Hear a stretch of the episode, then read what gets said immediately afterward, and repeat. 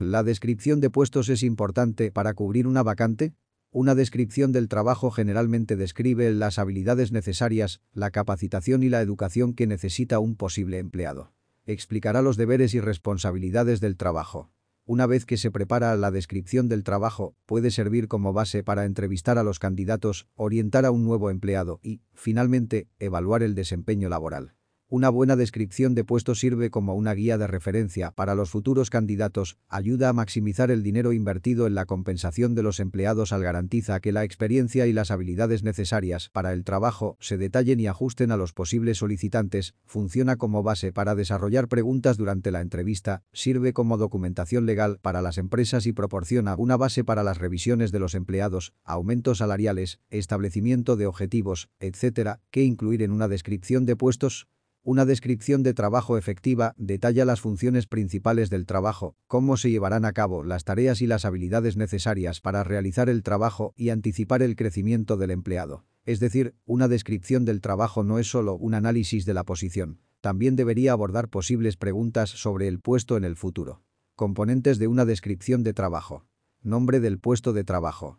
El título del puesto de trabajo y rango o nivel. Rango salarial. Enumera el salario inicial, el rango medio y el salario alto, máximo, para el puesto. También debes incluir información sobre cómo los empleados pueden ser elegibles para una compensación adicional, es decir, comisiones de ventas, bonificaciones de rendimiento, aumentos anuales, etc. Un resumen del puesto de trabajo. Una o dos oraciones que incluyan una descripción general de deberes y responsabilidades que el candidato haría. Funciones del puesto de trabajo. Por lo general, esta sección es la más larga. Detalla lo que el trabajo realmente implica y puede ser bastante específico. Este apartado debe detallar todas las funciones de supervisión además de ser lo más específico posible, describiendo las tareas que el empleado enfrentará todos los días. Esta lista debe cubrir cada actividad que tomará el 5% o más del tiempo del empleado e incluir cualquier responsabilidad que el empleado pueda tener para cumplir con ciertos objetivos.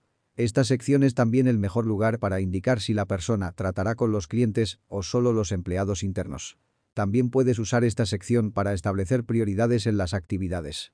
Atributos necesarios para cubrir la vacante. Sé lo más específico posible al detallar la experiencia y las habilidades requeridas para realizar el trabajo.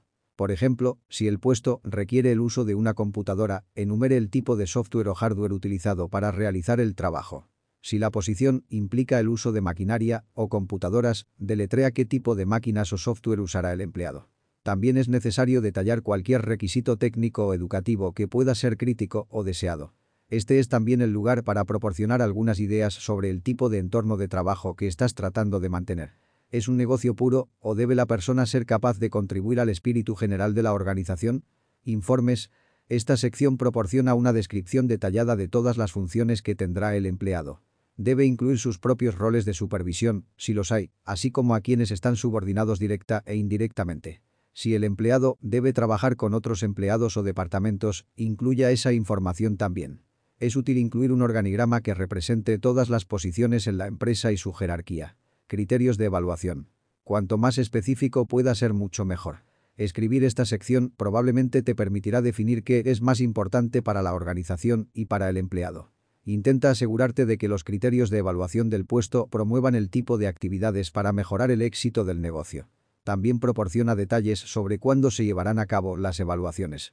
Lugar de trabajo y horario.